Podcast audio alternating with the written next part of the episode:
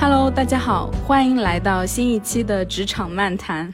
时隔半年多，终于再次和大家见面了。然后今天这一期呢，很开心邀请到了我的两个好朋友，他们都是自由职业者，一个叫 Doris，还有另一个叫 Nico。然后 Doris 呢，她目前是自己在运营一个 for 自由职业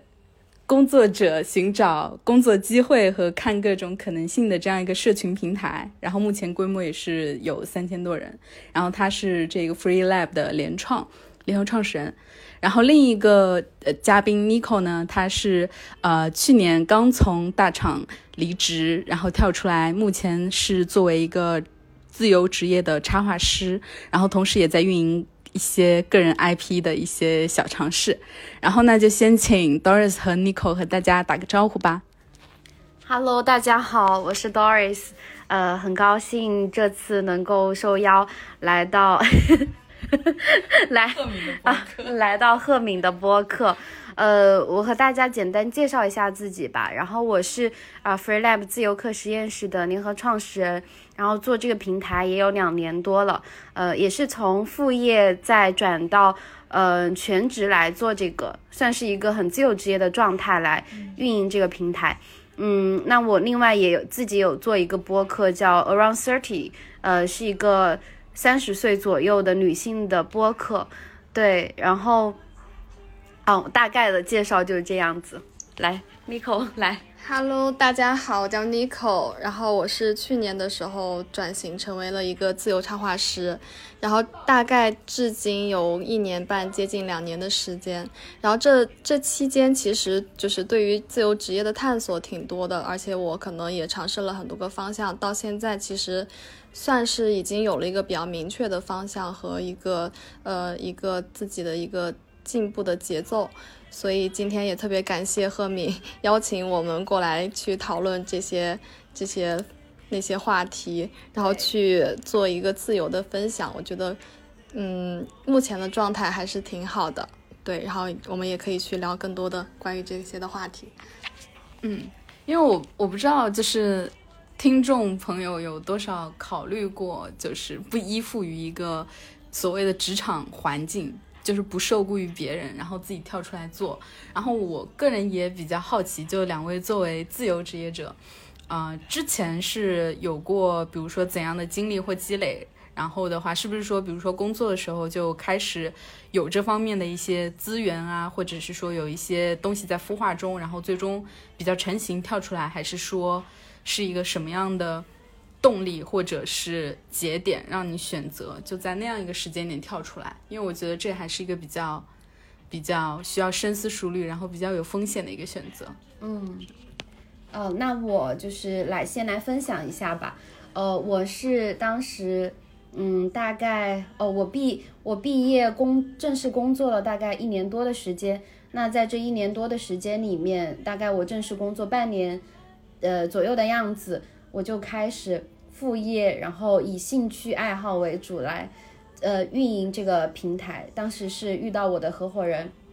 然后我们两个就一起合作。呃，他是在北京，我是在上海，我们两个一起远程运营这个平台大概四个月，然后他从北京到上海来找我，我们两个一起合租，一起来做这个事情。那我大概我呃，就是运营这个平台大概有一年的时间，呃，我也从就是我正职工作那家公司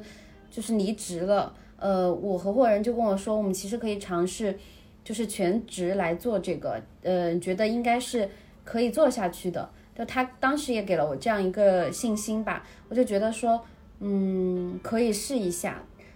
呃，所以我就，嗯，从上一份工作离职之后，就正式投入到我们这个社区，然后去把我们的产品更加的商业化的去运作起来。那现在，呃，算是自由职业已经有一年多的时间了，对，然后也是从。很少的一个会员数发展到现在大概有三千多会员的样子，然后我们全平台的粉丝也有可能四五万左右，对，都是非常垂直于呃垂直的一个平台，就是关注呃自由职业者、远程办公、斜杠青年，还有小微创业者这四类人群，嗯，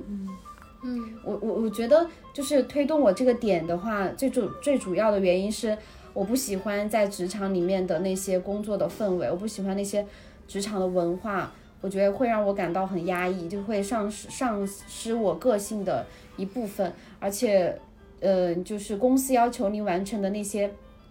KPI，那些对你的考核，有很多是我自己不太喜欢的。嗯，就是你在你始终是为别人打工，然后公司是会赚你这个差价的。那你为自己打工的话，你是直接可以掌握你的生活的一个节奏，你工作的节奏，以及你是直接为这个工作负责的。然后你是能够直接去呃对接到市场，看到市场反馈，再反馈到我自身的。但是你在公司你很难，因为你是一个组织，你很难去看到我的我我我个人对这个事情的影响到底有多大。呃，更多像是一个螺丝钉一样的存在，就是这个流流水线缺了你也不缺，呃，也可以找其他人来替代你。但是如果是呃创业做这个事情的话，你的不可替代性就是太强了，因为你就是来组织，然后来主导这个事情的运作的一个人。嗯、所以我觉得是完全不一样的，你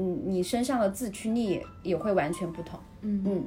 感觉你像一个放荡不羁的野马，受不住嗯就是组织的这一无限的能套量，对组织对这一套。其实你刚刚提到的舒这些都是，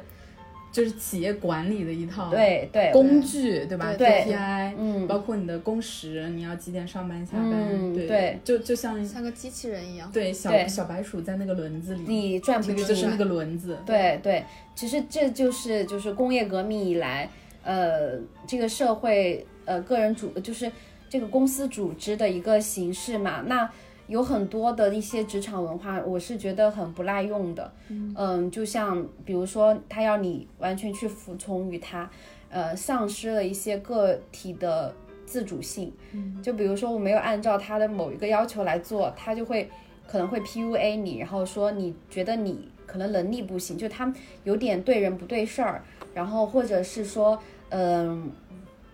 就你不够团结啊，或者是怎么样，我就觉得。我难道我就是来工作的呀？然后我不就把我工作做好了就行了吗？为什么要管我这么多其他的事情？我就觉得很很压抑的，就是那那那是我不喜欢的氛围，而且我有受到很多质疑，就是那种有被 PUA 到的那种文化，是我觉得我的妈呀，就是我完全不 OK 的。呃，我我是我是 E ENFP 嘛，然后像我这种像我这种人，就是就是你越鼓励我，或者是越鼓舞我做某些事情，我可以做的越来越好。但是如果你要打压我某些事情，就是压抑我的一些自主创作性，我会觉得很难受。呃，我觉得可能就是我会更适合做自由职业者这一点，就是由我来主导，然后由我来完成。呃，而且我也没有觉得我工作能力到底有多差。呃，嗯，而且事实证明我也不差。嗯我有几个嗯，追问的小问题，嗯然后待好会 Nico 来说一下。嗯好就是那你当时没有就是考虑过跳槽吗？就这个是一个解决方案，因为你刚刚提到很多其实是那一份工作带给你的感受，对不对？呃，我其实，呃，怎么说呢？其实我在职场的时间有一年半的时间，然后第一份工作做了一年，第二份工作四个月，最后一份工作做了一个月。对，我觉得可能跳跳槽跳槽也不能完全解决根本性的问题，就是如果你要找到一份非常契合你的工作，有可能你的领导很对你胃口，但是你可能同事不行，因为你同事是你协作的人，主要的人。那如果嗯，就是这些嗯，我想一下怎么说，或者公司很对你胃口，但是呢，你的领直属 leader 不行，就这些有太多你不可控的因素了。对，那我觉得如果你是一个很有想法的人，我觉得可以多去尝试，嗯，从副业开始也好，或者是能够去多积累一些职场上的这些人脉啊也好，你可为你之后做自己做做事儿，然后做一个准备。对，让你有备无患。何况现在裁员这么厉害，对吧？就是大家多一些选择，为自己多一些准备。嗯，所以就是你当时离职然后出来自己做，是想的很清楚的决定，就没有担忧或者是说害怕之类的？哦，其实是有担忧的。然后我出来之后，没有想到就是通过我自己做的这个平台，然后有一个甲方找到我一个广告公司，让我给他做私域的那个策略，然后我就做了，反正就是给了我五六千块钱吧，呃，就用一一周的时间做出来了。嗯，我当时觉得还是蛮有成就感的。我我当时在在公司公司里面完全没有这样子的感觉，但是我出来我没有想到我去做一些可能私活这样子，还蛮有意思，而且甲方也非常认可我。然后后来就是我就和我合伙人一起想着是把它怎么商业化运运作起来，让我这个产品更加完善，能够去服务给我们的用户。嗯。就是它是一个尝试，当然失败了没关系，失败了大不了回职场继续搬砖嘛。对啊，如果成功了，也不是说成功了，就是能够养活你自己，那那肯定是一个更好的事情。我觉得这个就是一个探索，就是一个关于自我、关于工作、关于你热爱事情的一些探索。嗯，那你当时出来会很有压力吗？就比如说呃我出来了，所以他他带来的商业化的收入一定要比之前高几倍几倍这样。哦，我我其实没有想过，就是我没有想过它一定要高是多少。我我我是想是先开始看一看，我觉得能够养活自己，我觉得就是很不错的事情。嗯那后来发现，就是我我我心里面就是一个尝试、一个试错的那种感觉吧。我没有想过它一定能够挣多少钱，或者是它非常不挣钱或者怎么样。我就想的是我当当做我想要去深入这个事情的一个探索。呃，嗯，我我觉得真的是热爱是第一生产力，然后钱是热爱带来的一个副副产品。嗯嗯，对， OK 嗯 OK，那 n i c o 来讲讲你作为一个自由职业插画师的经历吧，就之前嗯为什么选择跳出来？我跟 Doris 可能还有一点不太一样，就可能说这个种子在很早很早的时候就已经种下了很多颗。那第一颗可能就是说，在我很小的时候，我记得可能是幼儿园一年级那个阶段，然后呃嗯、呃，我我很喜欢看日本动漫动画，呃，日本动漫对动画片那些，然后我就当时很喜欢里面的那些人物啊、设计啊，然后那些很好看的呃美少女啊之类的，所以我当时有一个启蒙的片子是《美少女战士》， 然后从那个开，从那个时候开始，我就开始自己去开始画画，然后就开始去模模仿里面的那个样子去。画出自己心中的一个，就是比如说很好看的一个女孩的形象，对，那是第一个种子。然后其实从那个时候就开始，我就非常喜欢画画了，然后而且是非常自发性的去自己去各种画画。我记得，因为我我家庭比较，我爸妈他们的观念稍微有点传统，他们可能觉得就是孩子还是要好好的去走那个数理化的这种理科或文科这个方向。那可能说艺术。艺术生对于他们来说，可能就是说，呃，成绩差呀，或者说没有别的选择，可能是才是这个情况下才会选择。所以当时我记得有一个印象就是，嗯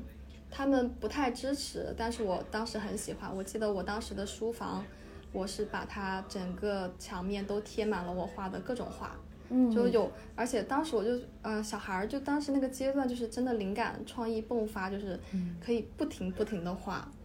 然后，嗯，但是由于这个父母的这个情况，所以导致我记得有个片段让我记得很清楚，就是呃我在那里在那个书房写作业，呃在画画，对，然后我我家长突然进来了，然后我就快速的把作业覆盖在上面，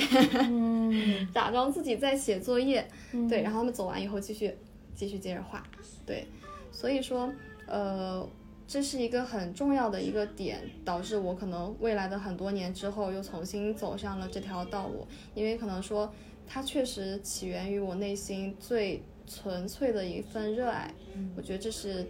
就是它非常决定性的一点。然后第二点呢，就是其实我也是 E ENFP，我跟 Doris 是一样的， 对然后这个这一类人格，他的一个特点可能就是很不喜欢被约束，对很喜欢自由。然后我看他，呃，我看就是知乎上有一个针对这个人格的一个介绍，说适合什么职业和不适合什么职业。说最不适合的职业是呃律师，还有还有那个什么可能非呃比较官方之类的这个方向，嗯对公财公务务员儿可这能种对。对然后说律师为什么很不适合呢？因为 E ENFP 很容易因为自己的觉得自己辩护人有罪而不想为他辩护， 我觉得这太，E ENFP 了，真的太我们了。对，就就比如说，呃。我跟 Doris 后面也有一些比较像的一点，就是我们在职场当中，就是如果说我们是非常乐意把事情做好的那一类人，但是我们非常看不惯那些职场当中就是跟 跟那些工作无关的，嗯对，然后又要强迫你去做一些另外的违背自己价值嗯观，或者说违背自己的一些。那些事情的是特别反感这类情 这类情况的，所以这也是第二个因素，就是让我去选择自由职业。然后，然后可能基于这一点，那第二个种子可能就是在我大学，嗯、呃，大学期间可能就开始接触，嗯、呃，有点像是创业自己去做一些事情的，参加了个组织，嗯、就是一个大学生。大学生的一个组织，他那嗯个组织可能是全球的。当时做的内容就是做做商业化公益，其实有多少有点创业那个意思。嗯嗯、所以，嗯，那个那个给我的，我觉得那个经历让我更加的想去自己去创造一些价值。嗯，对，我觉得这也是一下埋的一个点。所以我在大学毕业的时候，从大学毕业的那一刻起，其实我就是想自己做的。就是我就是不是不是不想进入到公司体系的，嗯，对我跟你一样哎，就是，啊、对对，我我我其实从小就想的是，我以后可能是当呃做设计，或者是我会去做呃商人，呃或就创业，就创新类的可能一些东西，或者做一个商人，因为可能我们家就家里面那个氛围是那样，嗯、而且我觉得就从小好像我父母就告诉我说。呃，如果你给别人打工，你永远都挣不了大钱之类的。嗯、呃，你只有自己当老板，你才能是呃完全由自己把控，然后你能够就是挣到比较多钱的。嗯，对，所以我是一直有创业的想法，但是我觉得可能是三十几岁有一些比较成熟的职场经历之后才做的这个事情，但是机会来了就得把它抓住，嗯、对。对我，我我我的点可能就是在于，我想自己去创造一些价值，并且我不想是，就是去做一些自己不想做的一些事情，所以，但是可能大学刚毕业的那时候，我没有足够的能量和勇气去去做这件事情，所以说我还是跟随着身边人的期望进入到了大厂，乃至后面的几年都是在各种大厂当中跳来跳去。然后为什么在去年离开了呢？就是，嗯、呃，其实，在每跳之，呃，每跳大厂的中间，我也各种在尝试着。 对，我记得，就是我记得我有一次是从，呃，可能是上上家跳离开之后，然后大概是 gap 了一个月左右。然后我花了那一个，就那一个月让我很快乐。我花了一个月时间，写了大概几万字的一个小说， 嗯、灵感迸发。嗯、对太绝了！对，这个、嗯但是当时我完全不会觉得强迫自己想做这件事情，都、嗯、就觉得哎，我想就有这个想法，哎，我有思路了，然后我就赶紧去把它去完成了，就很快的嗯完成。的并且我可以自发的去修改了，大概有十几遍、十几二十遍，就是往上的，就会很精益求精去完善这件事嗯情，我会把它做得更极致一些。对对，但是如果说有跟我方向不一致或一些要求硬要求我去做一些不一样，就像你说那种被鼓被鼓励、被认可，或者说不被认可、不被鼓励，或者说要求你去另外一个方向，那可能嗯就把我的创造力完全给磨灭掉了。对，我会，我会，就是我整个人，我的我就失去了灵魂。你懂吗？就是我会觉得不想做对对做魂不守 舍，然后只想 叛逆，对，只想说就是就怎么说呢，就没有那种冲劲和干劲了。嗯你整个人慢慢就是就你灵魂懈怠了，然后有一种温水煮青蛙的感觉。嗯，你是说在职场环境？对对，那即使是健康的职场环境，你也觉得会？呃，可能不会。嗯，但是我会， 哦，我会，我还是会。我我其实也不太懂什么是健康的职场环境。我我只是觉得说，我在大学的时候，我去做兼职，我去做，我去当实习生，我感觉我做的挺好的，而且我很喜嗯欢跟我同事还有嗯、呃、领导啊一起相处。但为什么正式毕业之后，反而就是会遇到这些事情，就是那种完全让你觉得这是什么狗屁工作这种感觉。他是真的被工作伤到了。对对，嗯，是的，就是吧就是他会会很打打压你，很打击你。呃，我甚至甚至在就是职场初期，我就觉得我都不相信我自己了，我都自我怀疑了。嗯、因为其实那个时候你的人格还不是特别完善的时候，你还需要去经历一些社会磨练，然后让你认清你到底是谁。嗯，但是在前期他就会说你不行，你不行，你不行。我就想，哦，我不行，这个我真的我哪里对不行？ AENFP 很伤。对我超伤的。我但我就觉得很自我怀疑，为什么我以前学生时代做的这么优秀，我到我正式工作了，却成了这样子。我我有很多很黯然伤神的时候，我就真的，然后我但是我从来不会放弃我自己，就是我是一个，嗯，虽然说。嗯，会自我怀疑，但是我是一个还蛮顽强的人，就是我那个顽强的劲儿，就是在于不服气。你说我不行，难道我真不行吗？之前的经历造就了你，对，然后我我从来不会停止，可能学习，可能去链接更多的机会，嗯，我就一直在那个较劲儿，我想你觉得我不行，我我要证明你看我到底有多行， 就是这样子的，对，嗯然后嗯，嗯，所以我觉得呢，以前的那些可能一些挫折啊什么的，也不完全是坏事儿，它让我变得更加强大了，但但一定是要经过那些事儿，然后你能够呃消化那些不好的事情，你能够从那些消化中得到成长，成为你的养分，让你继续前进。嗯嗯嗯，对，然后我再接着我刚才说的，嗯就是我跟 Doris 不太一样的一点，就是我可能也尝过职场的甜，就是我之前嗯有待过很不错的公司，就是大家氛围，包括我们的 leader 也特别有人格魅力，然后对我们也特别好，团队氛围也特别好，工作节奏也很好的一。的一个公司，但是其实还是不太能动摇我想自由的这个这个心，对，然后然后可能之前一直在折腾，没有定下来，是因为可能我自己的一直方向也不是很确定，但是我只知道我喜欢画画，然后未来想做跟画画相关的事情。那为什么最终最终选择了自由职业去落定了这个事情？就可能说是在上份工作，上份工作大概两年多，接近三年的时候，给我有了一个很大的成长，就是在里面可能对于商业环境和一个就是一个叫什么商业模式的运作，包括一个公司的成长，我都能够学习到了很多。不论是嗯初创公司还是上市公司，其实都给了我很大的很多的经验。然后，然后我在那两年其实也做出了很好的成绩，就是就是在我离开的时候，其实我当时在那个公司的那个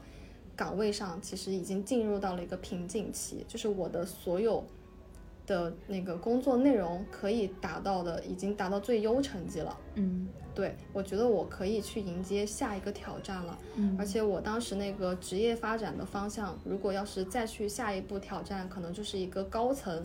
然后乃至是职业经理人这个方向了。但是，呃，我是在想，既然我要是去做职业经理人，去做这些，我何为何不自己就自己去尝试去做很多事情，为自己而做呢？嗯，然后我就选择了自己去做自由职业。当时我也很感恩，就是知道我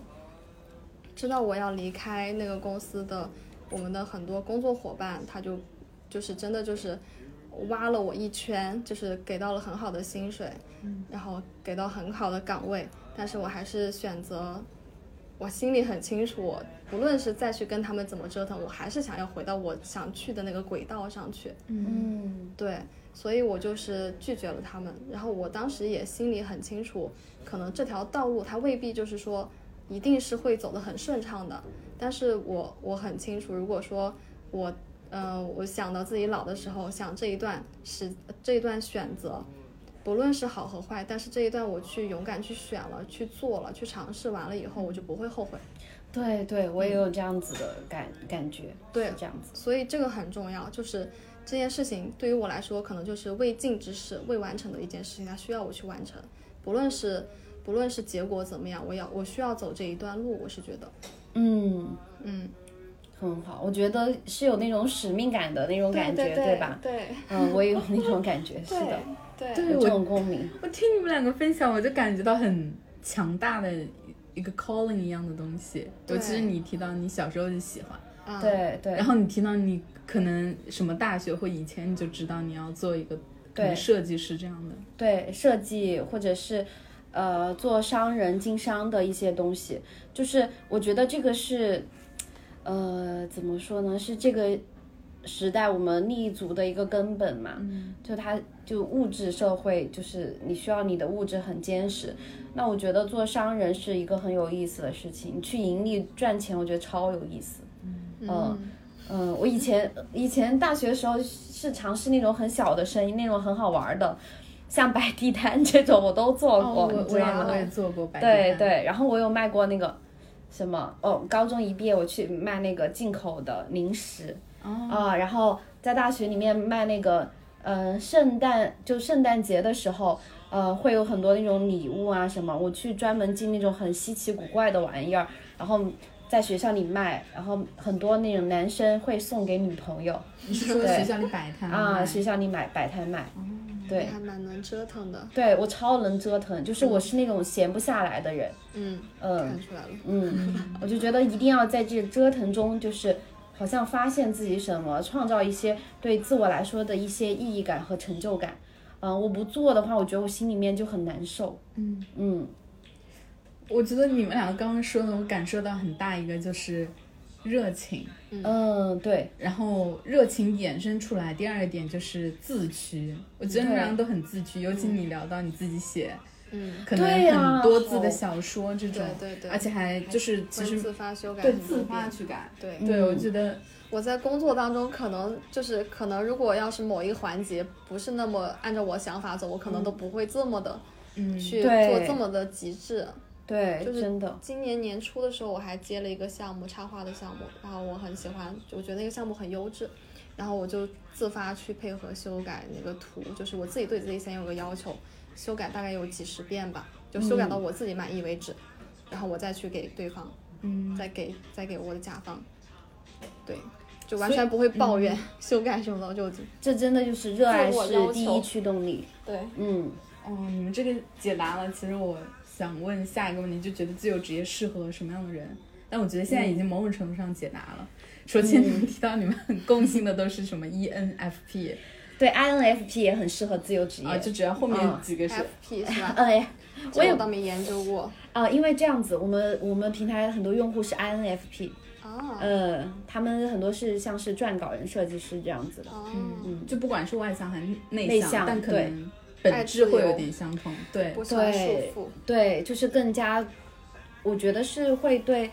嗯、这个精神世界会有一些要求的吧，我感觉好像是这样子。嗯嗯对的，对的，我我我也是，就是工作几年后才发现，人和人之间很多样，有些人是没有这个需求的，嗯对真的真的没有对，确实，嗯对。然后有些人他可以每天过着一样一的样的职场生生活，而他不对会有任何对对对怀疑，嗯，对他也不会说有一些，比如说晚上回到家，嗯，有一刻比较怀疑或者说抑郁，说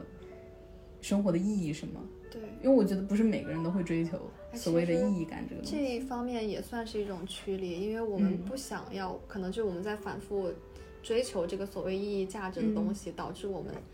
去花更多的精力去完成这个，往这个对方向去走。对，其实其实我们社会规训我们的，其实很多像在中国这个传比较传统的上一代，他们规训我们的就是你要找一份稳定的工作，呃，稳定的收入，嗯，就是怎么说呢？但但是其实我们也有尝，可能在工作之前或工作之后，有多多少少去尝试过一些，那你会发现啊、我真的不喜欢这个东西，它是我很讨厌的，会让我受到压抑的。嗯呃，当你知道了你不喜欢、不擅长什么，那我肯定要想去尝尝试一些我可能会喜欢、我可能比较擅长的东西。嗯对，这让我想到一个点，就我觉得真的可能就每个人因为特质它的组成不一样，所以它会适合的东西不一样。嗯有些人可能他的性格组成，或者是或者是他追求一些东西，他他就很适合职场环境，嗯，因为职场环境它要求的一些特质，比如说，嗯，普遍来说就是比较会来事，然后会搞人际关系，对然后就是比较会，比如说向上管理、向下管理，所谓的这种人会吃香一点，嗯对不得会不说混得很好，对，如果排除掉客观的工作能力这些，嗯就我觉得这种人会比较适合职场环境，就如鱼得水。嗯但有些人可能他的特质构成就不太适合职场的那个结构或者框架。嗯，所以我我现在就感觉，真的每个人有自己适合的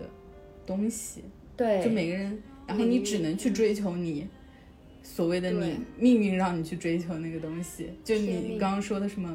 未尽之路，就对一定未要去尽之做。嗯事，对于自己嗯有是没未有完想成的事到，情就是《月亮与六便士》里面毛姆写的那个那个形象，那个男主人公，哎，叫叫叫啥来着？呃，忘记了。他他最后不是就成为了一个画家吗？嗯，对，是吧？他抛妻弃子，然后呃，嗯，就是没有放弃了很体面的工作，很体面的一个家庭环境生活，很稳安稳的生活。他去了法国去追求就是画画，然后最后在一个荒岛上，就是那个叫什么岛忘记了，就在一个嗯岛上，在那儿过下了就是呃下半生。嗯，可能那是他想要的。对，我觉得那个可能就是嗯，有个东西在召唤你，然后对嗯要去做那些事儿，有可能是这样子。呃，我我觉得，嗯、你们有了解过那个人类图吗？没有。对哎啊、然后我上一次就我朋友给我解答我的那个人类图，他就是说我其实是比较适合去做自由职业的，呃，就是说我有好像是有一些可能使命感的东西，还有一个是可以看到一些比较有趋势的东西，就是能嗯够判断那些有有一些可能有趋势的东西，能够有这样子一个判断。哎，嗯对我也有这一点，我发现这一点嗯帮助我在上一份工作当中就是加持了很多，就是有嗯很多就是策略上的东西，然嗯后规划上的东西会很擅长，嗯哦，这个这个怎么说？会体现在什么地方？就是敏锐度吧，就可能说会有一些未来的嗯敏发感展，对敏感，就是比如说行业敏感，嗯，或者说一些那个嗯、商业方向的一些嗅觉都会挺敏锐的。那这个会怎么区分于就是一些新闻上或者大家普遍认知知道的未来的一些趋势？比如说大家现在都会觉得，可能新能源它是一个未来会前景比较好的，然后 Web 三嗯，这种，就是怎么对区别？因为像这种是大众都知道，对吧？我觉得可能是一些决策上的东西，但是我觉得决决策上的一定是要慢思考之后的，呃，再一个快决策，就是你要你还是要去看这些市场需求啊，然后它需求量有多大啊，它的供给啊这些东西，然后你整体去判断了之后，你再你再可能去做一个比较好的商业的决策会比较好。哦我不对，对，我对对你他可能这会个有一些，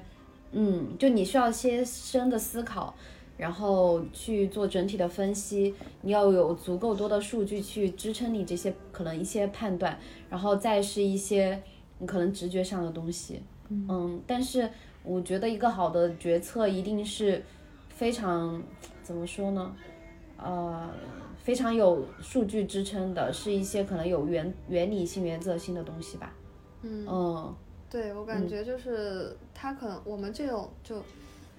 呃，怎么讲，就可能会更看底层逻辑一些，就不会说嗯根据一些新闻媒体他给你就是铺天盖地的很大信息过来以后，就是随着大六就做一个判断，不会说做很浅的判断，可能会更看的事物的本质一些，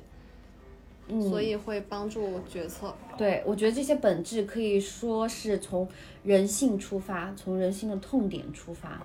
还有一些社会人类的规律吧，对对对，嗯嗯，那这个东西怎么就是实际帮助到你工作？嗯，对，就比业如绩说之我类之前，嗯、比如说我们公司会给到几个战略性的方向，嗯，但是那些战略性的方向都是之前所有人没有碰过的，就大家对这些都是一无所知。嗯，所以，嗯、这种情况下，可能公司把这个方向放下来，让我们去做一个落实落地的情况下，那很多人他可能觉得我我我不太了解，然后我也不知道该怎么着手，那我就放弃了。我感觉这块儿是一个难啃的骨头，嗯，对他可能就是到这一步就停了。然后，但是我我会觉得，哎，这是一个我觉得我也比较认可的一个方向，我觉得它的未来的潜力非常大，所以我就非常使劲的把它去落地下去，并且后续就是形成了一个很良性的循环，就把这一块儿确实做出很好的成绩，乃至可能就是一个新的业务做到了全国的 top 第一啊、第二啊这种，都已经做出这种成绩了。嗯嗯，一直都是这样，从最开始到后面，反正不停的有新业务过来，然后我就进行一个筛选，然后就往自己觉得认定的方向去去冲，就、嗯，然后就达成结果。对，那这个是很，是就是在选择那一刻还是很直觉的，对吗？就不可管能是逻自己辑的加一些直觉，但直觉确实也也有，对，也有也有存在挺大部分的。嗯，其实，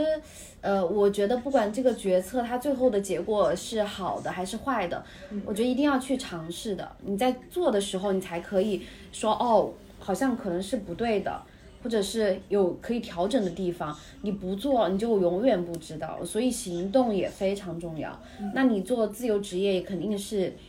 就是没有人管着你的，你的自驱力一定要强。对对，呃，我觉得有些时候你的这些自驱力可能是来自于嗯甲方，或者是来自于这个生活的所迫。但是呃，如果你自己有一个可能对自我的有一些有要求的话，那那你这个自驱力也会很强的。嗯，就我的自驱力来自于除了我的热爱，还有一个就是我只要想到它最后呈现出来是什么样子，我就觉得那个想要呈现的那个心，我就觉得一直鼓鼓舞着我要去马上做做成，就是想要去很快去把它落地。嗯，哦，我就是这样子的。嗯就我我一直也觉得我是一个比较自驱的人，嗯但我听你们刚两刚聊，我还是觉得你们两个自驱的那个轴会比我再往前走一点。怎么说？就是，所以就是我下一个问题，我很好奇的是，因为就我我我我比较清楚，就是我的自驱力应该是高于平均水准的，人群中平均水准。如果打个分，我觉得可能是七十分这样一个水准。嗯但听你们两个刚刚描述，我觉得好像到了就是八十五到九十这样一个程度。然后我想了一下，就是驱动我除了自驱力，还有一些别的什么？就比如说我会被他人的评价驱动。就我目前还是，就我哦懂我很害怕让别人失望，嗯就我让别早人。期是这样子的，嗯，对我早期也是这样子啊 的。对，让别人失望是一个对我来说很伤的事情，所以可能我做一些事情，我的驱动别人认可，或者说不要让别人失望，会是一个很大的驱动。然后还有就是所谓的一些比较世俗的东西，钱啊啊、p e e r 对 pressure，嗯这些，所以所以我就很好奇，比如说你们自驱力很强的时候，比如说你当初跳出来做插画师，嗯。那你会，呃然后你也提到当时有一些给了你很好的 offer 什么的，嗯嗯嗯，对，然后你怎么考虑这个问题？然后你真实你的，比如说上收入啊，或者说金钱这些东西，是说没有受到影响，还是说会受到影响？只是你个人不太会被这个东西驱动。嗯，是这样子，就是当时当时我拒绝那些 offer 是很清楚，我肯定要去自己折腾一番的，而且我也很真诚的跟那些给我橄榄枝的人去表达了这个意思。然后，嗯、你说，嗯、刚才你先提到自驱力，我先说自驱自驱力这个事情，就其实我早期也是会希望得到别人的认可，但是后面自从我把所有的掌控权拿到自己手里的时候，我可以完全决策自己做什么、嗯怎么做的时候，我的自驱力反而来自于我很简单想做好一件事情的心情，就不会说有太多的别的。我觉得最主要最主要，我只是很简单想把这一件事情做好。就很纯粹，非常纯粹。然后对你说收入这些，其实你说，嗯，呃，我就可以这么讲，就是我从自由职业的前半年我是没有收入的，因为因为我当时进行了一个闭关，我当时觉得。呃，我虽然说之前我在工作的时候，我去以形呃副业的形式去做了接了一些插画单呀，然后做了一些外呃那个插画服务，有了一些经验积累，但是我觉得我离非常专业水平还是会有很大一个距离的，所以我就给自己了半年时间闭关去练画，然后去去做一去做一个行业的了解，去做一个专业的提升。嗯，对我给自己这样一个空间，完了以后，我再过了那半年，我再去去去做了下一步的一些准备，然后去接一些更好的项目，然后再包括包括后续的一些 IP 孵化这些事情。嗯，那你半年闭关的时候会恐惧吗？焦虑？就比如说我花费这半年，但之后万一接不到单怎么办？我会焦虑，但是我的焦虑来源不是因为这个接不到单或那个收入的问题，我焦虑的点可能就是说，我觉得我我会很想让自己进步的快一点。嗯，但是我有内心很安定的一个点，是因为我很相信，因为它是画画，它是其实说到底是一个技术活儿，嗯，对它技术活儿，它只要你是练的，你是花时间去做的，它只会好不会坏，嗯，它是随着时间会更沉淀下去的。所以说，嗯我觉得这件事情，这件事，叫我花了时间，嗯，我就是会变得更好，这是给我的一份安稳感、安安定感、安心的吧，定定心针，嗯，对，很大一定、很大一定程度，而且还有一部分就是说，我是给自己，我是想，呃，我是很清楚，我是需要去有这个过程的，而且不论是说我。就怎么讲呢？就可能说，在画画圈子里，大家有很多是热爱的，大家会有个共识，就是说我们在热爱的事情上花费时间和精力都是非常愿意的。就是你可能太热爱它了，你就不会计较你说付嗯对出多少，时你间，你甚至不觉花得了多那少些钱，对，对嗯甚至不会觉得那是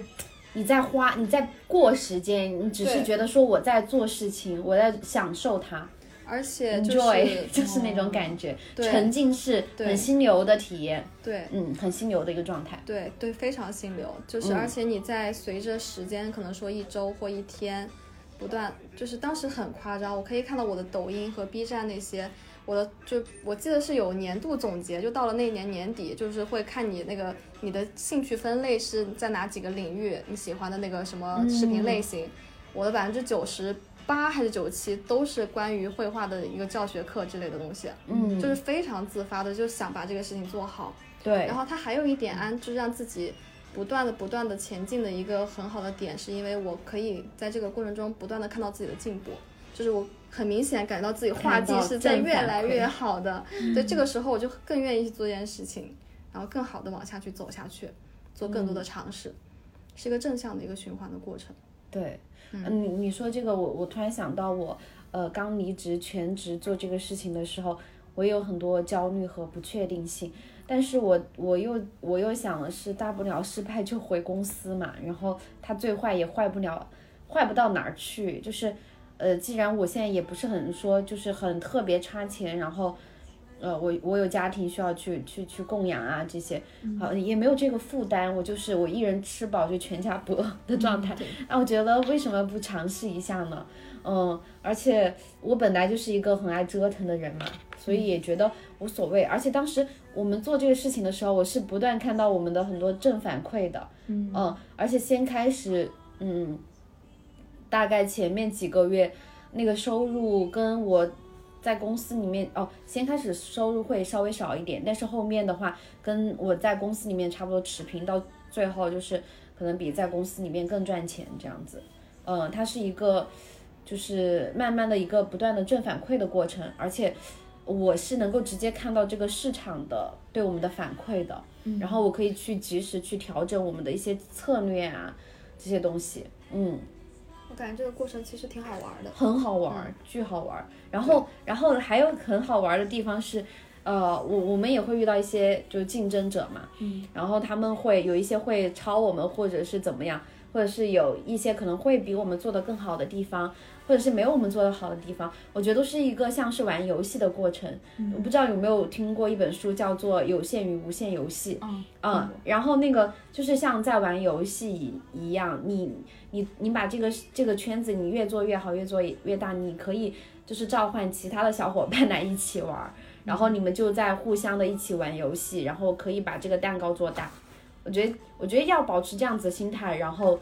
你的呃可能焦虑感啊什么的，你都会减轻很很很多。哦，对我倒还没怎么焦虑过，嗯我只有为工作内容怎么去推进这种事情会焦虑。啊、我我是会觉得有些就是之前会比较有一些焦虑，但是，呃，我当时比较好的一点是我我有我有合伙人嘛，然后他会安慰我一些东西，或者是他觉得有一点焦虑的时候，我会安慰他一些东西，我就说哦，有我在，我们可以，我们没有关系的，我们肯定可以做好的，就是就互相给对方打一打一针那个强心剂，我觉得这个是互相的一些，呃。有时候我觉得这种合伙人也像是一个人生的很重要的一个伙伴，嗯，我觉得在互相支撑自，就是双方去走下去，嗯，我觉得还挺挺妙的，对，很妙。嗯因为我如果说想象嗯想象我有几个月没有收入，或者是说比较低前期那个阶段，我肯定会很焦虑。所以我觉得你们好像这一点还真挺不一样的，就是感嗯觉热爱可抵千金的感觉。对，然后嗯，作为就是自由职业，前期没有收入都很正常，因为你可能没有一些稳定的客户。像 Nico 的话，他是可能有一些可能有一些潜在的用户我，是但是没自己自觉选择对，然后闭可能关，自嗯己的一些技能还需要加强，那那这样也很 OK 啊，对啊，就是呃把一些东西可能再加强，然后再去做给市场看。对，其实嗯当时我要直接去接项目也可以接，之前也是有很多经验，这个经验，但是可能说我想要让自己更有核心竞争力的时候，我可能对自己要求更高的时候，就是嗯你拥有更大的权利或者说更大的掌控之，这个同时你也需要有更大的能力。对，嗯我觉得会让我焦虑的，倒不是说几个月没有收入，就是它是一个对不确定性的焦虑。对对对嗯对，对你不知哎因道为这你个不事知道情几个月过去之后能不能做成。又怎么样，是嗯说一成不变，还是说怎么样？对我有一种迷之自信，反正这个过程当中，觉对得，肯我定是我可以的们其实也有很多用户会有这样子的困惑，我们一般建议 说，你可以给自己差不多半年的一个呃积蓄的储存。然后你的社保基金啊、呃社保公积金啊这些的储存，让你六个月是能能够完全零收入，然后去支撑你去挖客户啊这些的事情的，因为那个时候可能就是不稳定的业务不稳定，可能客户服务的对象也不稳定，嗯，然后你差不多半年的时间或一年的时间，你就可以慢慢稳定下来，它是需要一个过程的，嗯，但我最建议的，呃，可能还是你有工作的时候可以副业去做这个事情，然后在副业中去摸索摸索出自己的一套东西，呃，觉得可能那个副业跟你正式的工资差不多相持平，然后是稳定的这样子的收入之后。你可以辞掉正职，然后去做副业，说不定你那个副业就慢慢做更好了嘛，然后收入反脆弱更好。对对对对对。先先用一个低低低风险、低成本的嗯去去撬杠杆。去嗯杠杆，对对对，是这样子的。但是可能对你的精力也有一些要求，嗯就是会稍微辛苦一点，但前期我觉得还是值得的。但但我觉得很很，呃，很有趣的一点哈，是我当时确实是很怎么说呢？我因为我我先开始就一年的时间都是副业来做这个事情。我我其实怎么说，就是下班可能八九点之后，我还要继续工作，工作到十二点、十一点都很正常。但是你不会觉得累，你会觉得超兴奋。我觉得哇，我又可以做这个事情了，我可以把我们这个可以做到更好，然后可以影响到多少人，可以给多少人看。我想这个事情很兴奋，我就想马上去把它做好，你就不觉得它是一个负担，它是一个很让你。一个驱动源，然后你觉得你不做这个事情，你觉得这这一天你过亏了，哦，你我会这样子的感觉，嗯，这个也是自驱型人格很明显的一个特征。对，但但其实你要说我真的是一个很自律的人吗？我觉得自律也是一个悖论，就是你可以让一个事情，你可以强迫自己去自律，然后可能获得一些成就感，但是你有一些有一些呃自律，你可以说它不叫自律，就是它就是一个可以自我驱动的东西，嗯，只要你热爱它就行了，嗯，我感觉这个中间可能还有一部分就是想，就是为了自己想要的生活状态、生活节奏和生活内容、工作内容去为之嗯奋斗的一个对过程，对对，是的，也是的是，一个驱动力。嗯，是一个综合的一个东对西，就对追求的是自己的想要的生活方式，对对而不是说世俗意义的我要工资越来越高，或者对是怎么对样。对，想要的生活是快乐方式，有可能你在世世俗意义上工资越来越高了，但是你从另外一个层层面来看，就是你的时间是有很大的自主权，也有很多空闲的时间，你停下，你就是你慢下来了，这是你的另外一部分收获。其实我们最宝贵和最公平的，其实每个人对每个人来说就是时间啊，每个人都一天只有二十四个小时，嗯，那有些人就是可能他用这个时间去追逐一个可能更有压力的、可能更高薪的一些东西，但他真的快乐吗？我们这儿打一个问号，对，但是有一反正些在我们这里是不是的？对，不是的，但但我们可能，嗯、是会很有时候非常忙碌，有时候会稍微闲一下的，，对 对对还是有的会有有的这种类型的。对，也会有。嗯，那 Nico，我想问一下，就比如说，你那个时候自己闭关半年，然后去做插画师，嗯，就这个事情不会太让你感到就是对不确定性的焦虑，是因为你评估过，就是画画或者是说插画师这个工种。它就是一个你技术越好，你就是会市场上越受欢迎，或者说越有竞争力，你就会所谓的工资越多，还是说就是你的人格，就是你的性格特征就不太会对不确定性这个东西感到焦虑呃，我或者恐惧？我原本的性格可能，我觉得人性多少还是对未知会有一些恐惧，但是我的还有另外一种特性，就是我的求知欲、探索欲和好奇心很强。然后你刚刚说那个，呃，还是这个心态的话，嗯、我觉得可能之前给过自己一些底气，就比如说我从小就自学画画，可能我是有一些底子在里面的。然后尤其我在高考的时候，我都甚至有机会去，呃，提前名额到清华美院的。对，但是当时放弃了，那个时候也是我一个很大的遗憾点。然后后期就很多有机会我去补足这一块儿，包括后期我在上班的时候，我自己自发的去再去找一对一的这种教学，然后再去自己没事儿去画画，然后再去，接下来再去副业去接一些项目，从最简单的一些。可能最简单的一些条漫，这种双十接过双十一的项目条做做条漫，然后做一些可能那个海报之类的，就就是积累起来，然后、然后去达成这个过程。对，而且确实，嗯，你你刚刚说到就是说这个技术的完善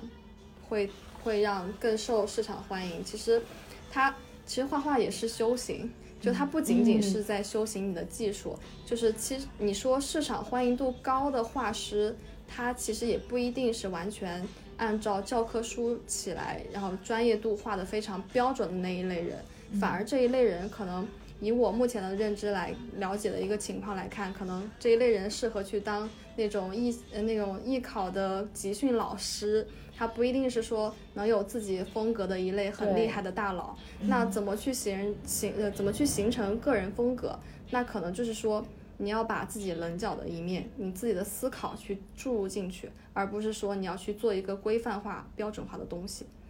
对，是的，我觉得那些市场上溢价很高的一些画、一些作品，都是有自己一风定是格有自己的很有特色辨的识度的，一看就对知道，哦，是这个出出自这个人之手。你看，像我背后的那那幅画，就是 那个叫那个画家，我记不得，。很漂亮的一个配色对，就他的系啊他的一个系列，嗯对对，这也是什么？哦，这个这个其实也也蛮有辨识度的，是我很喜欢的一个微博的一个画家，他是画了很多很多月亮，哦我超喜欢月亮。对，然后这个这个话题其实也解答了你刚才那个疑问，就是说它不仅仅是技术的提升，它可能就是自我的一个探索过程，就反倒是你。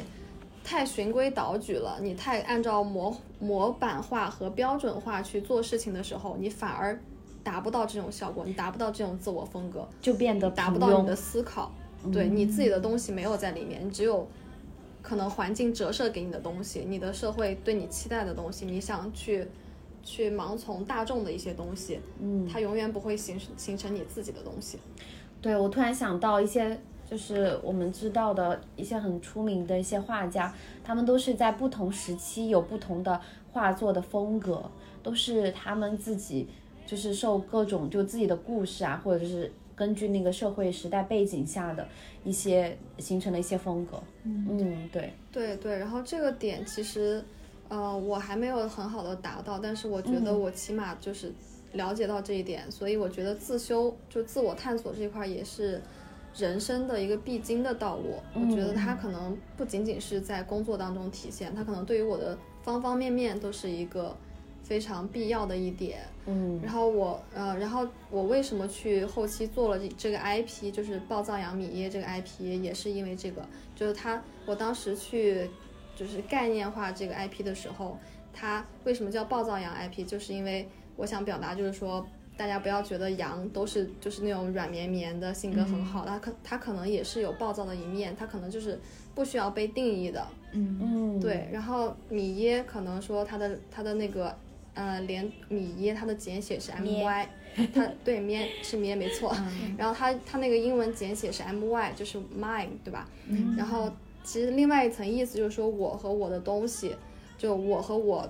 的一切都值得被重视，就是我要、嗯就是我要指向一个自我探索这个方向。嗯，所以这一块儿也很倾注我很大的一一定程度的个人情感在里面，想去把这个 IP 去做好。嗯，这个好有意义哦。嗯，你说这个，其实我我一直觉得说，我们能够去在社会上为其他人提供服务，一定是我们的自我得到了一个满足，然后你才能够，就是你自我满足了，然后你才会想要说他的他人的需求，我要去满满足对他人的需求，我要去服务其他人。就嗯是对，就是探索自我，探索世界。嗯嗯嗯，是，但是可能你不足够探索自我的时候，可能你对世界的认知也是不完善的。嗯是的，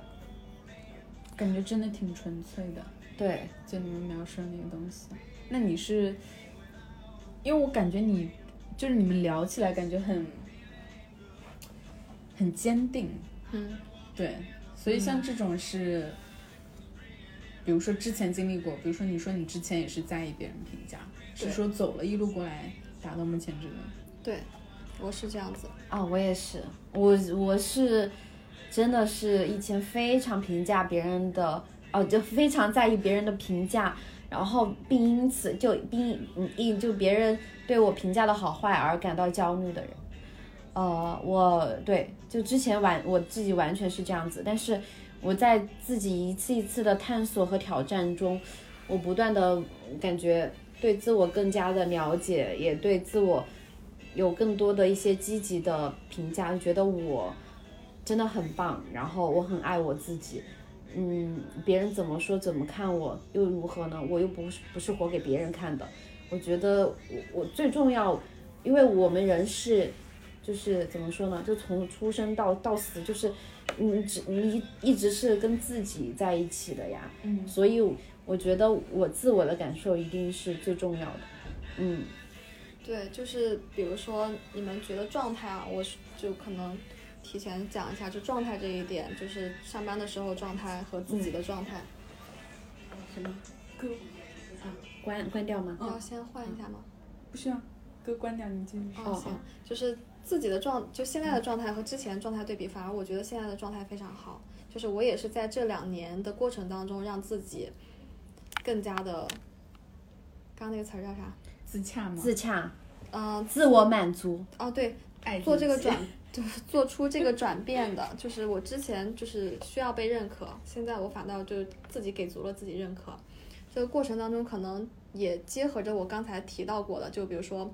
需要有棱角的东西，需要有自己思考的东西。之前为什么需要别人认可？它一定程度上你也要按照别人的期待去模范化、标准化自己的很多行为和对和事情。那我现在可能反倒我自己可以决定很多事情的时候，我我可以去按照我自己的标准和我自己的一些想要的，比如说我自己要的一个逻辑或规则来做我自己想做的事情。对，是那。这个过程当中，我可能不会基于别人对我的评价，我可能就基于我自己对我自己的评价。那乃至可能之前很多人就觉得要做的完美啊，你各方面要做得好，但是其实我这两年就是接受了一个观点，就是不完美才是完美的。我对我我我这就这两年我也还改变了观点，以前我是那种很追求细枝末节的完美，现在我觉得我是觉得完成比完美更重要，对，做比不做， 做比你想的完美更重要。嗯，而且我觉得可能有点缺点的人才挺可爱的，反倒那种完美无缺的人，我会觉得非常不意外了，他的他的人生。一方面距离很远，第一、嗯第二方面就有点那种虚幻的感觉，真实对不真实，对对对，我很喜欢，哦就很容易人，设崩塌，很像喜王力欢宏嘛。对我很、嗯这个可以说的吗？可以说，为啥不能说？ 嗯，哔哔哔，嗯，我我我是觉得，嗯，我不把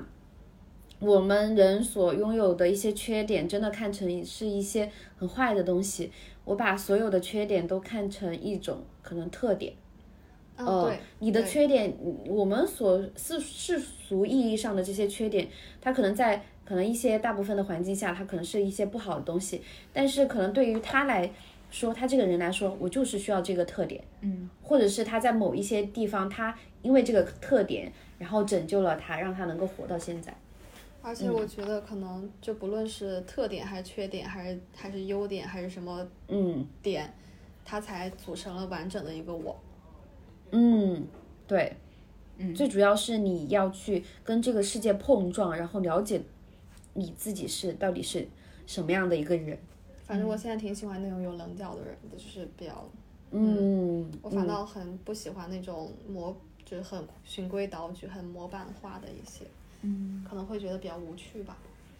嗯，这点我最近也在思考，就关于优点、缺点这种。其实哦所谓优缺点都是个人价特值质观在某对，个很场主景观的嗯下东西。对，就让我想到，比如说之前说，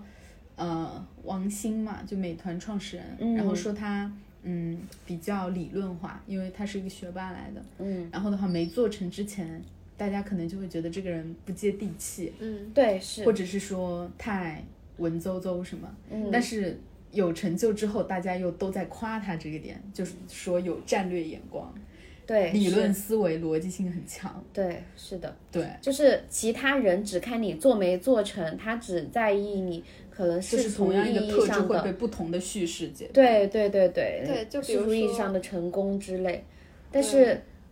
我我我觉得我我只要我这我是满意，我做过我所有的事情，我觉得我尽力的去活了，嗯，我就觉得我毫无遗憾。嗯，嗯而且你的特质越鲜明，就是像磁铁一样，嗯，就你特质越鲜明，就会越吸引被这个特质吸引的人。对，相对反，如果你去补足一些别的，那你这个可能弱了，你你就会吸引到可能你自己强扭的去补足的这个东西。就对感觉一没切必要都是啊。一切都是平平嗯，嗯，啊、而且缺点这种东西其实也跟角度有关系，它有时候对可能它有时候换个角度它就是优点，对，是的。所以为什么我就得看评判标准。没有好不好，哦对只有对适合不适合。对对是回到刚的，对对刚那个是适不适合职场这个点，啊，嗯对吧？感觉挺相通的，嗯很有意思。对，那那如果说回顾，就是过去几年，可以讲一个，就比如说你最焦虑的时刻，以及最有成就感、最开心的时刻吗？嗯，回忆一下，好。我觉得我最焦虑的时候，是我很讨厌做那份工作，或者是说我觉得我认真尽力了，但是依然不被认可的时候，我就觉得很自我怀疑的时候，我觉得我的前方、我的前路在哪儿？难道我真的就这么差吗？我就就会很自我怀疑的时候，我觉得是让我觉得很很焦虑的时候，我就想要我要摸出一条路来，就是很不服气，就是嗯，也会感到很焦虑。我就想我一定要做成啥事儿来，就是那种感觉。从低谷往对上爬，对，就是这种感有觉一。股倔劲。对，就是很倔强。那那你自由职业这个过程中有很焦虑的这种记得的时点吗？嗯，好像没没有吧？ 没有太有，就是很焦虑的。对，没有很很焦虑的点。我觉得有有焦虑很很好啊，就是有一些焦虑是很很正常的事情，有一些焦虑代表了一种居安思危的一种想法嘛，然后会让你保持进步。就我小的时候，我可能。嗯，我不太确定我是不是能够做好，我就是要我要尽力去做，或者说我想要更快的进步。嗯，对，所以我，我觉得有一些焦虑是非常正常的，但是你那个焦虑水平，就是高于了一般的那种，很影响你的生活了这种时候，那肯定这种焦虑是不正常的，呃，那需要去做一些心理呃疏导的，嗯，那最开心的时候呢？最开心的时候就是，我想一下，其实我觉得我我可以说我每天都活的，对， 我每天都活的我毫无遗憾，可以这样 说，哇，好好的状态啊！对，嗯就是毫无遗憾。这是一个很好的状态。嗯，就是我虽然我也会遭遭遇一些让我很伤心的事情嘛，但是我觉得那些伤心又是很正常的，就这些伤心都可以让我变得更好。现在我现在我有个心态就是，我不管遇到什么好事儿坏事儿，我都在想的是，它都在让我变得更好，变坚更坚韧。所以我管它什么好事儿坏事儿呢，我都是觉得是我都是一个很好的状态，就是很尽力的状态去活了。很积极，对我我就是这样想的，就真的是这样子的一个想法。很正面。嗯那你之前是这样的，嗯，不是，我之就前是训练出来的吗？还是说绝对经历多了，然后心态变了之类的？嗯，不是训训练出来的，也不是说可能呃，我觉得应该是这样子，我觉得是一些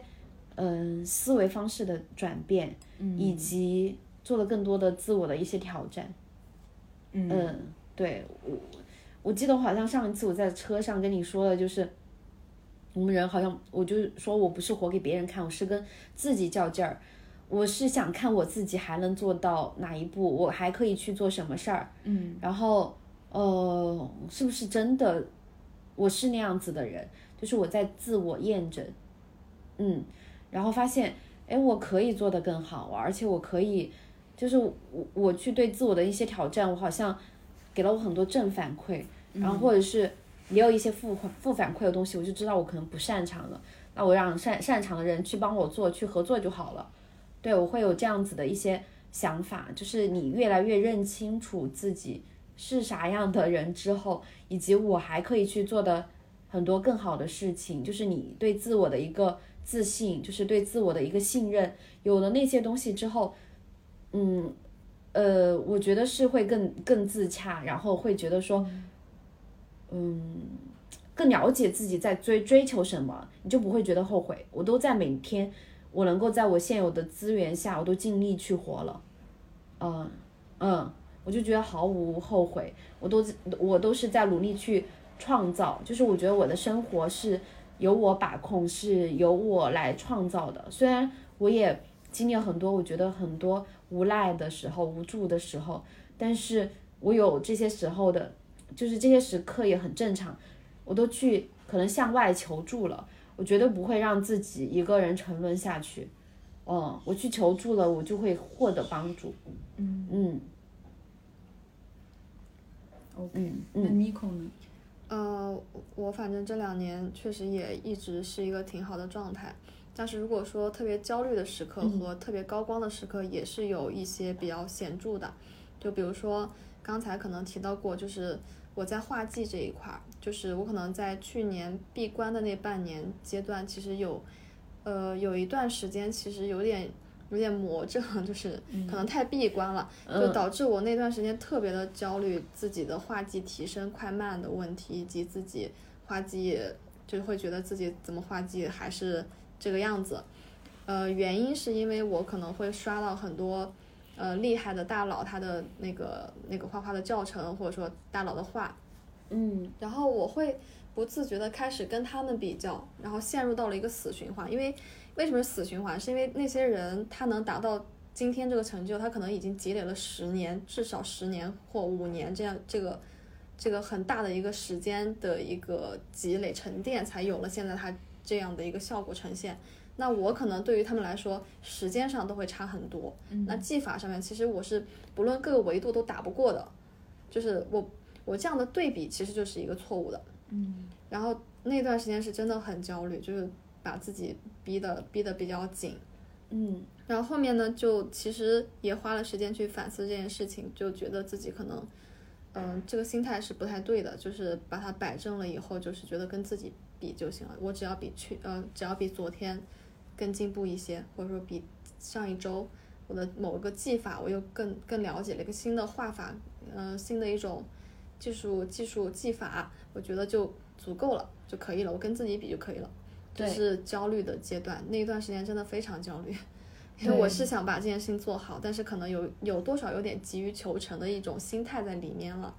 但后面就是可能反思过后了以后，也觉得这件事情其实它更需要我去沉下心去做。嗯，反倒太急太急着去急于求成，反倒是反反作用的效果。它可能会把我带偏方向，带到一个反的方向都有可能。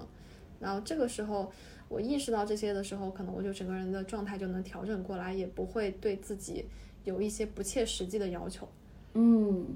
对对，我觉得这个就是一定要尽人事听天命，嗯对，嗯，然后高光的时刻呢，就是嗯、呃，就是说我后期在运营我的 IP 的时候，在去年下半年的呃下半年的阶段，然后可能是在青岛那个线下先做了一些快闪的尝试，然后我当时就记得那个嗯、呃，让我非常意外，可能。啊，对，意外加惊喜的一点就是我在线下碰到了很多，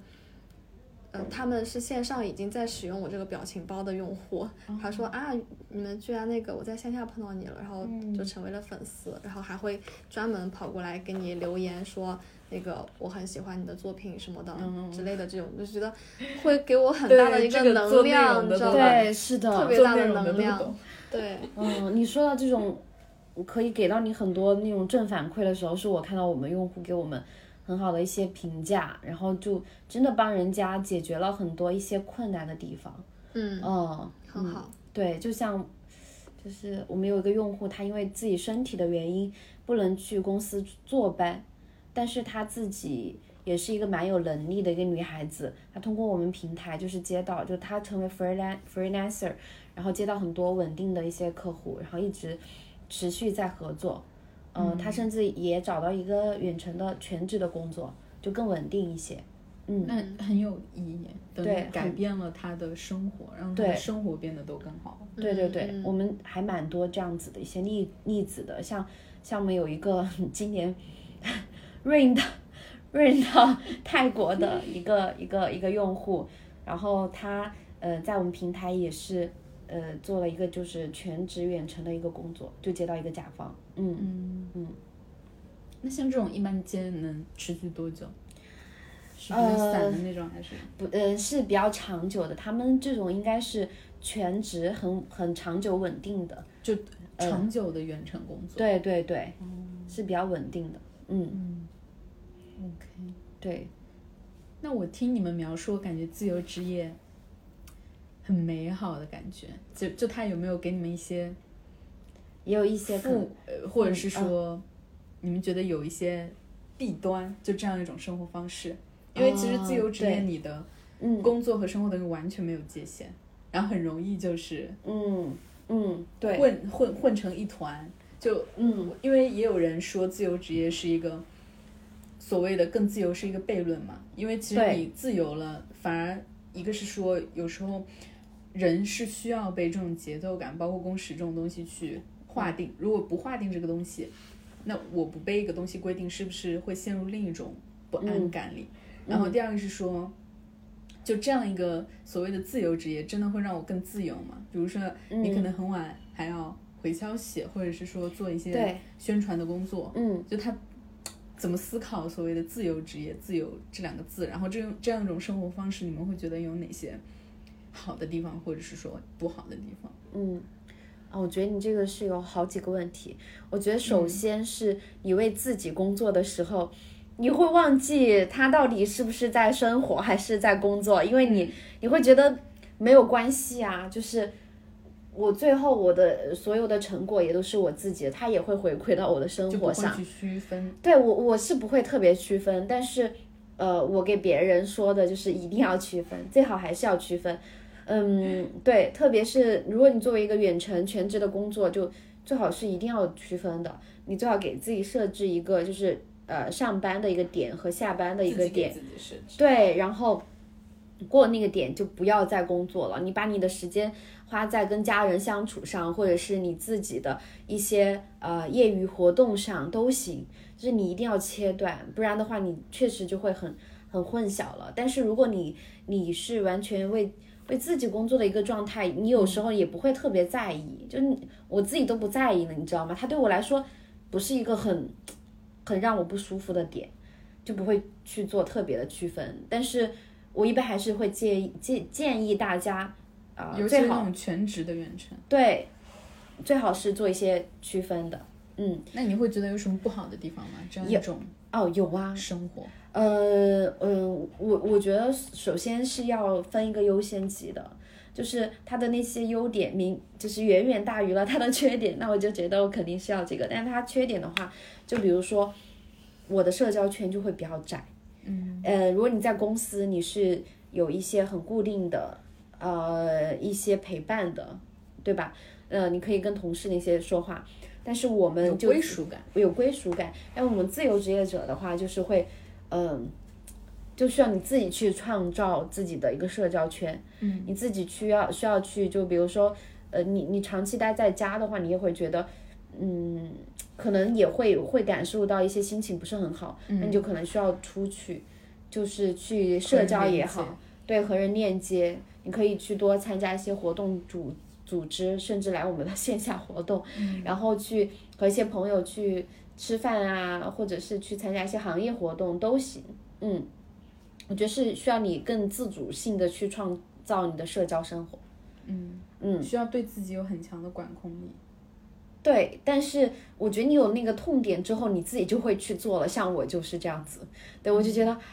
啊、因为我是一个很很 E 的人，就是很外向，我很需要链接的人。那我肯定是，呃，比如说我和我和赫敏认识也是我自己组的一个局嘛，对吧？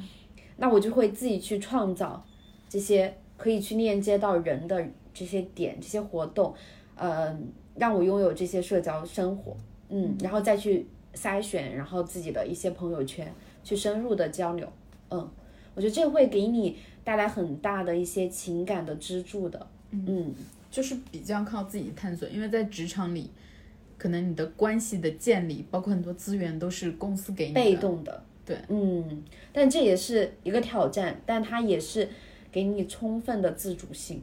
嗯，啊，还有一个，还有一段话我，我很想分享哈，就是我不知道你们有没有看过那本书叫《纳瓦尔宝典》。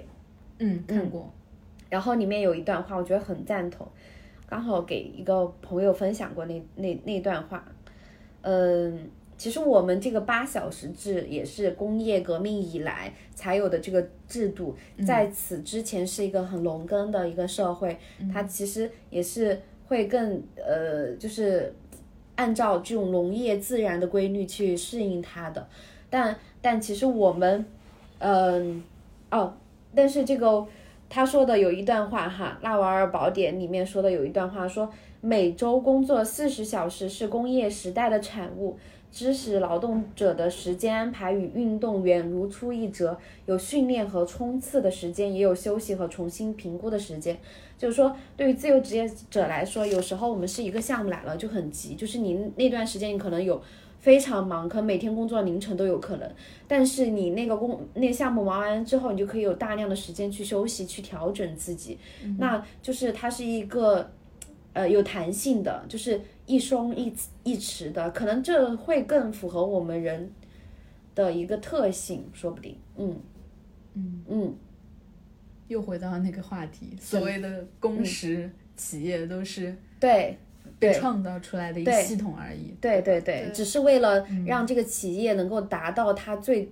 最高的就是大家都是流水线的那个员工，只要他产出，他有稳定的一个产品，他要产出对，这个系统它的目的是公司最大化，公司对利益最最大化。化。嗯，嗯，他把你人的很多东西给消磨掉了，很机械化，对，嗯是吧？流水嗯，流水线，我们都是打打螺丝钉， 打螺丝钉女工。但是不得不说，补充一个观点，就另一个角度，它也给你很多嗯，像一个庇护所一样，对就当你还舒适区，对，当你还圈力量不足够的时候，你需要这样一去个借助它。不管是嗯培养你的能力，还是说帮你建立一个早期的资源啊，对各种对，背书啊这些，对嗯，是很是很必要的，嗯嗯，但有一些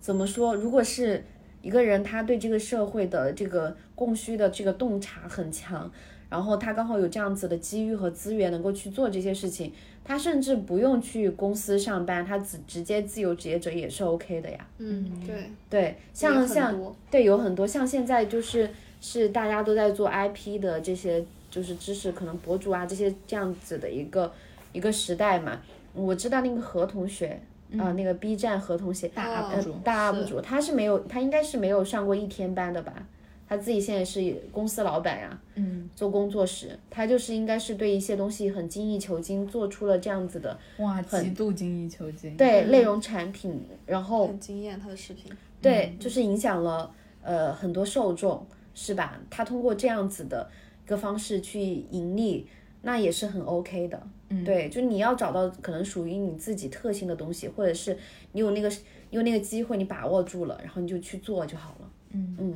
我觉得这个和 Nico 讲的也有点像，就我觉得何同学他也是一个，首先不得不承认，嗯，就不可否认的是，他是一个有天赋的人，嗯，他的对才对华，对对对，嗯对视频的这些角度构思拍摄，对然后第二个就是很也有很多很多的努力和精益求精，自己嗯付出了极大的，就前期的付出成本，我觉得是极大的，因为他那些嗯镜头可能就一秒，但我觉得要花好久好久。对嗯对然后这个点衍生出来第三点，我觉得这种人就是不太会在意短期回报。对呀对啊他，绝是对看长期的，对，或者是说，嗯，他前期可能也没有一定说我要看长期，我真的能够做成这个事情。他做的时候，他就是有享受就到很了，纯粹，对对，就就像就你有单心纯流做了那。种，单对纯做好这件事情，嗯，对，然后他他只要，我我觉得可能我自己也会有那那个 moment，就一想到那个我要做成的样子，你就觉得很很有驱动力去把这个事情给落地做下来。嗯嗯，对，因为你自己做这个事情的时候，可能它好坏的标准是你自己来定的，嗯，很大程度上主观会很重要。嗯然后说自由职业它是否自由，其实更多时候我的理解就是看自己的定义。就比如说，如果要按照我的来说，那嗯、呃自由职业之后我的工作时长，那可能说我一天工作时长是远超于我之前的一天的工作时长的。嗯但是怎么说，非常自由度高的一点就是你可以选择工作几个小时，而且你可以选择。你可以去探索的任何一个方向和你探索的方式，我觉得这个东西是很大程度的一个自由，嗯而且你可以去按照你的自己的标准去去推进这些东西，嗯去达成一个所谓的结果或者说过程怎么样，嗯，这个可能是更多的自由的意义，它不在于说自由职业就躺啦就舒服啦，就可能说我就我就可以怎么就是轻松嗯啦，嗯不一定，就可能说你获得自由的同时，你可能就责任更大，我觉得这个自由是在于你人生就你自自主性自导的一个自由，但是它不自由的地方是你要为了你这个自主自导性的这个结果去负责，然后可能这个要花很多的时间，就可能你失去了一些时间的自由，有可能，嗯，嗯，就不管你想清楚一个东西还是什么，因为这个其实对人的要求很高，就你对自己去管理自己，不管是对于对人的一个自律性，还是说嗯，你对于怎么规划这件事情，嗯如因为他如果规划的好，肯定是有你自己比较深入的一个思考判断在里面，嗯所以我觉得要求还挺高的，嗯，对确实就是自由啊，然后有选择权的背面就是你要是一个要能力能到那个水准，你要真的可以很好的规划自己，就不管是规划自己每天的一个生活状态，还是说嗯给自己定什么短期目标、长期目标，或者说至少有一个大概的路径，嗯有这个东西。嗯，然后我真的觉得要求还挺高的，就可能职场小白比较难。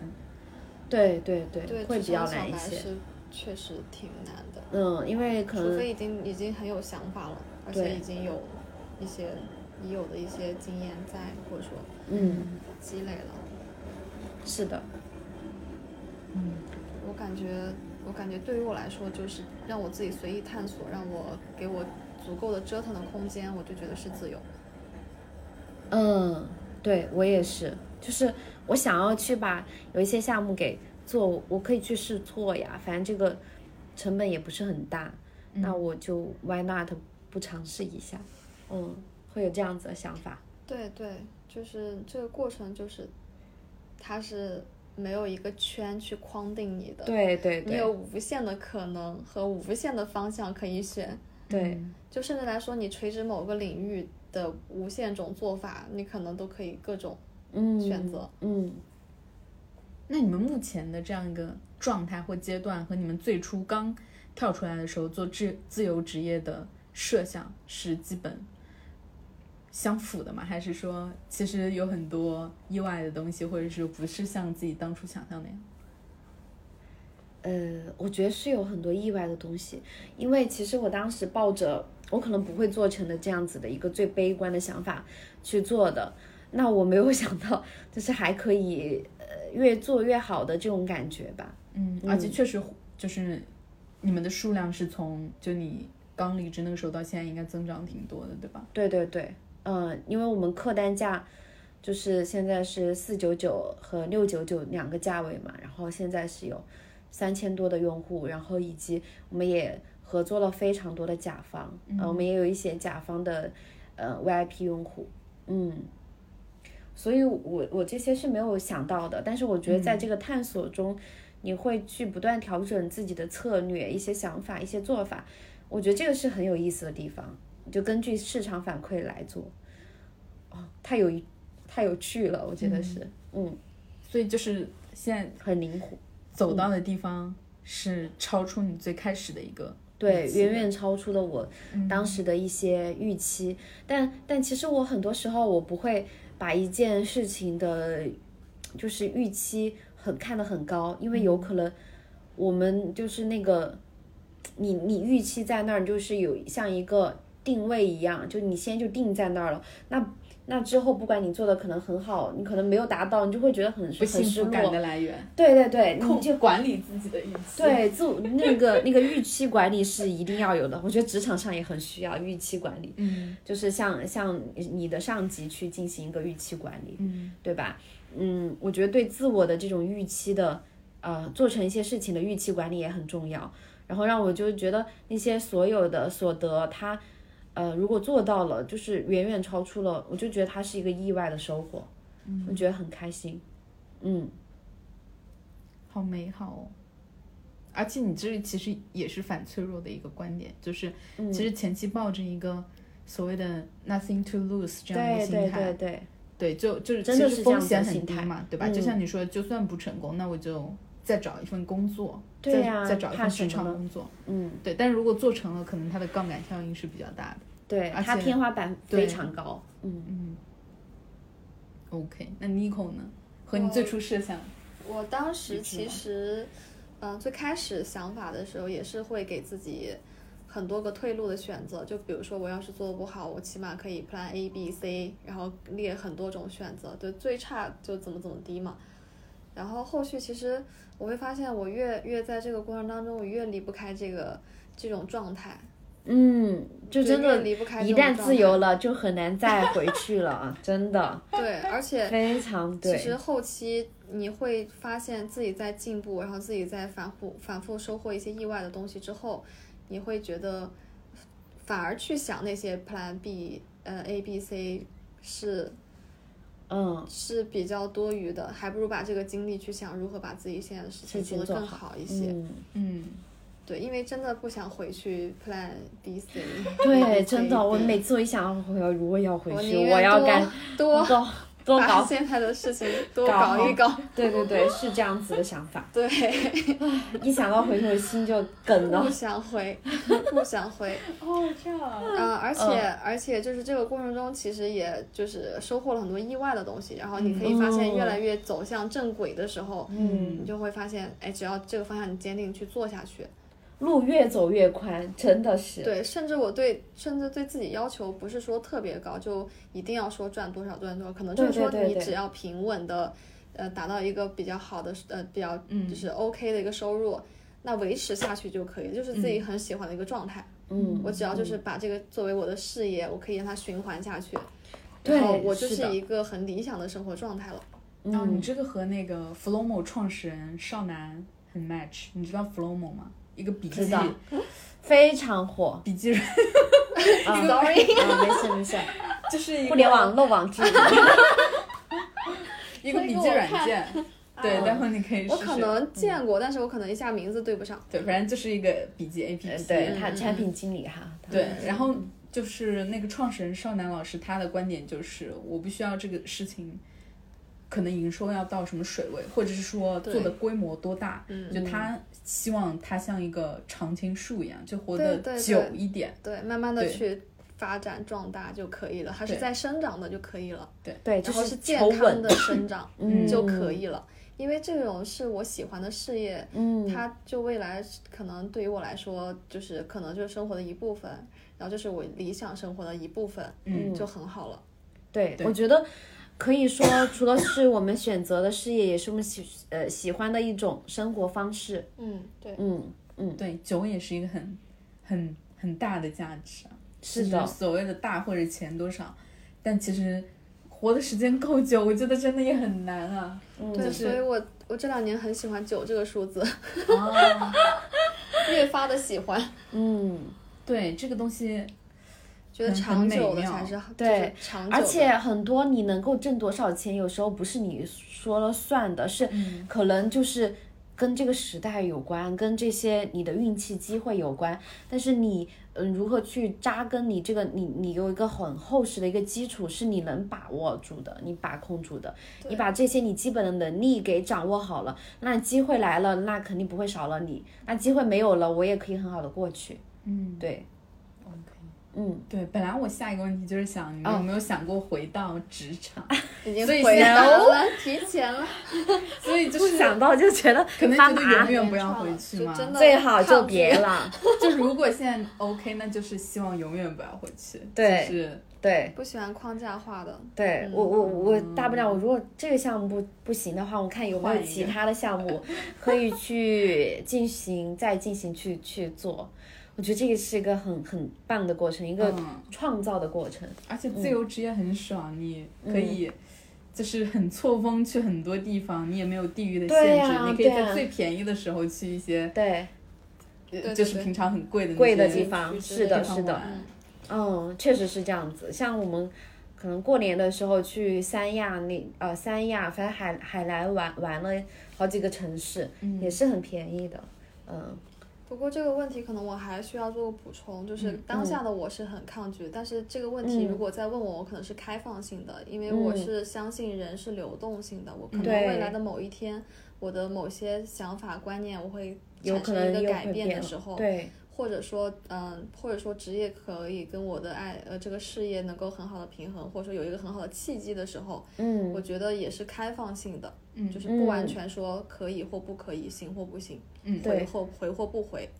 这个东西我开放回答，就当下我是不愿意的。对，是的，对嗯，是这样子，好呀。嗯那最后再谈一谈，对于嗯，可能有自由职业想法的人，你们有什么想说的话，或者是说，呃，好，我觉得还，嗯，怎么说呢？我觉得还还还蛮多的吧，就是这些建议，我觉得可以，嗯，一定还是前期可以最好，你你想求稳一点，还是先积累，不管是从副业去做开始，还是从学生时代，然后去积累一些相应的人脉资源。当你确定了你想做什么的时候，就去往这个相应的方向去积累你的自身的能力也好，去积累相应的人脉资源也好。那如果你要做，就是要正式确定你要做自由职业，那可以给自己六个月的时间一个储蓄，然后去支撑你做这个事情，去完成你这个探索期。呃，以及我觉得做自由职业一定要找到。啊，也不能说一定要找到吧，最好可以找到一些稳定、可以长期合作的一些甲方客户，这样的话你不会很焦虑，就你可以长期为他们服务，你有稳定的一个收入来源。呃嗯、我觉得最后一点的话，应该是做个人 IP 非常重要，就是提升，不管是你是去提升你在这个专业领域的一个声量也好，还是提升在大众大众大众环境下的一个影响力也好，都是可以让你的作品、你的一些东西去你的作品产品去溢价的机会。对，让更多人找就是认识你，然后他们当他们有相应的需求的时候，就会想到，哎，有这么一个人，他可以帮我做这个事情。我觉得这个是做个人 IP 非常重要的一点，所以这个时代是非常需要我们去做的这些事情。嗯记忆锚点。嗯，对，对，然后我的呃，我想说的一段话是说，就是，嗯、我我可能建议啊，就是如果，嗯、怎么讲呢？就是一句话，就对待，呃，理想主义的自由职业，要保持有一些的那个理性，因为可能很多人他看自由职业这个会比较表层，或者说没有更多的了解，就可能会被他的所谓的自由和灵活，或者说看似好像可以解放的一种这种概念所吸引。嗯呃，如果说我觉得更重要的可能就是你要想清楚，你真的想过的生活和你的工作是什么样子的，你想要的节奏，你构建好，你去想去构建这个呃生活，你得想清楚这个问题，我觉得更重要一些。并且，如果说你想清楚之后，你要做好做好准备去做出选择的同时，也要承担对应选择可能会带来的后果的风险的一个这种准备，嗯我觉得这个很重要。嗯，但是我觉得也不要太怕什么这种风险，因为你不做，你不尝试，你就不知道，大不了就去做吧。我的我的我的意思就是说，就是你做出了选择，你去嗯啊，你考虑到嗯尝试了，想清楚，但至于如果未来可能会有多坏的结果，你也嗯要勇敢去承担，一定不要是说你做了以后完了以后发现很糟糕，以后你就会觉得很后悔，或者说怎么样子。我觉嗯得既然做了，既然选择了，那就不要后悔，就嗯往前去冲、去做、去尝试、去大胆。对，而且我我自己还有一个观点是，观点是，人生是一个就是自我一个体验的过程。体验派，哦，对，我觉得是体验派。我觉得就像游戏闯关一样，嗯，我觉得是一个很体验的过程。所所以说，我觉得有不同的人生体验是一个很好的事情，让你的思维啊，非常的有宽度。嗯嗯嗯，是的，对，这个又是不同人格的区别了。对对对，对，这个意义上来说，体验派确实我感觉更适合自由职业一点，就比较多探索的可能性。嗯好呀，反正就是，呃，认识清楚自己，认识清楚现状，认识清楚自由职业这件事情，然后想清楚了就勇敢往前冲就 OK 了。反正，对。嗯，反正还年轻。嗯，嗯，对，我觉得年龄大也没有关系，真的，嗯，就年龄绝对不是一个限制。像摩西摩西奶奶奶奶，嗯，知道她吗？就一个画家，她是很，应该是年纪非常大的时候，可能五六十岁才开始拿起画笔去画画，但是她现在的画。就是举世闻名，然后还还有她的一个传记，嗯，我觉得什么时候、任何时候都不迟，只要你想去做，你想去尝试，构行建动理想生活。对对对，好呀，这个行动很重要。嗯，好，那今天就先这样。最后还是祝大家活出自我，然后可以勇敢热情，对不管什么年纪都可以活到自己一个比较理想的状态，对，活得自洽。嗯，美好。嗯，好呀，那今天到这里就结束啦。如果大家有什么疑问的话，也可以评论区留言。嗯，好，那和大就是 Nico 和那个 Doris 和大家说晚安。好，安晚安，各位拜拜。你做得好吗？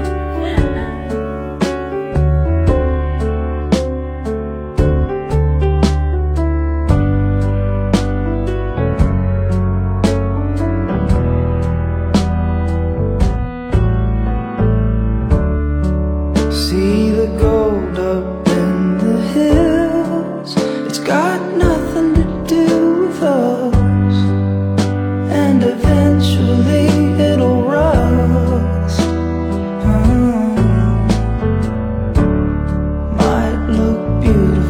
Hmm.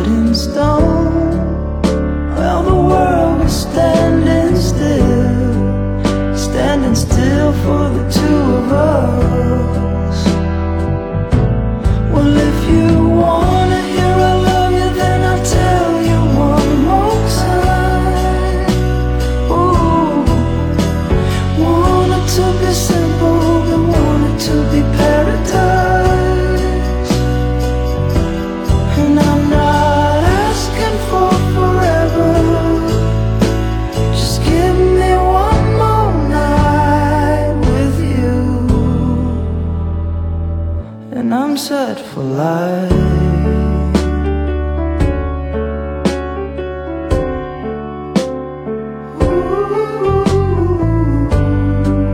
Ooh, I'm set for life.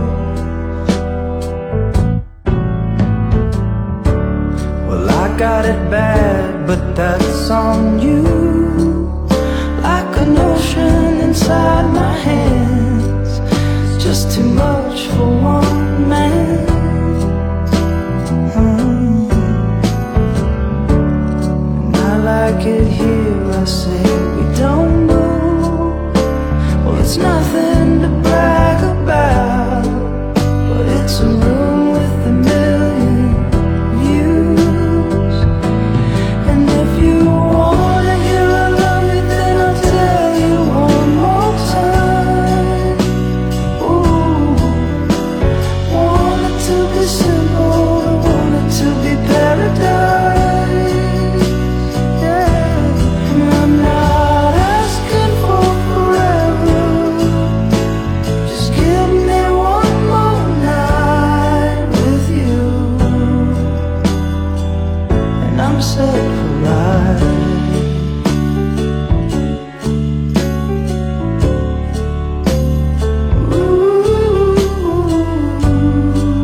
Ooh, I'm set for life.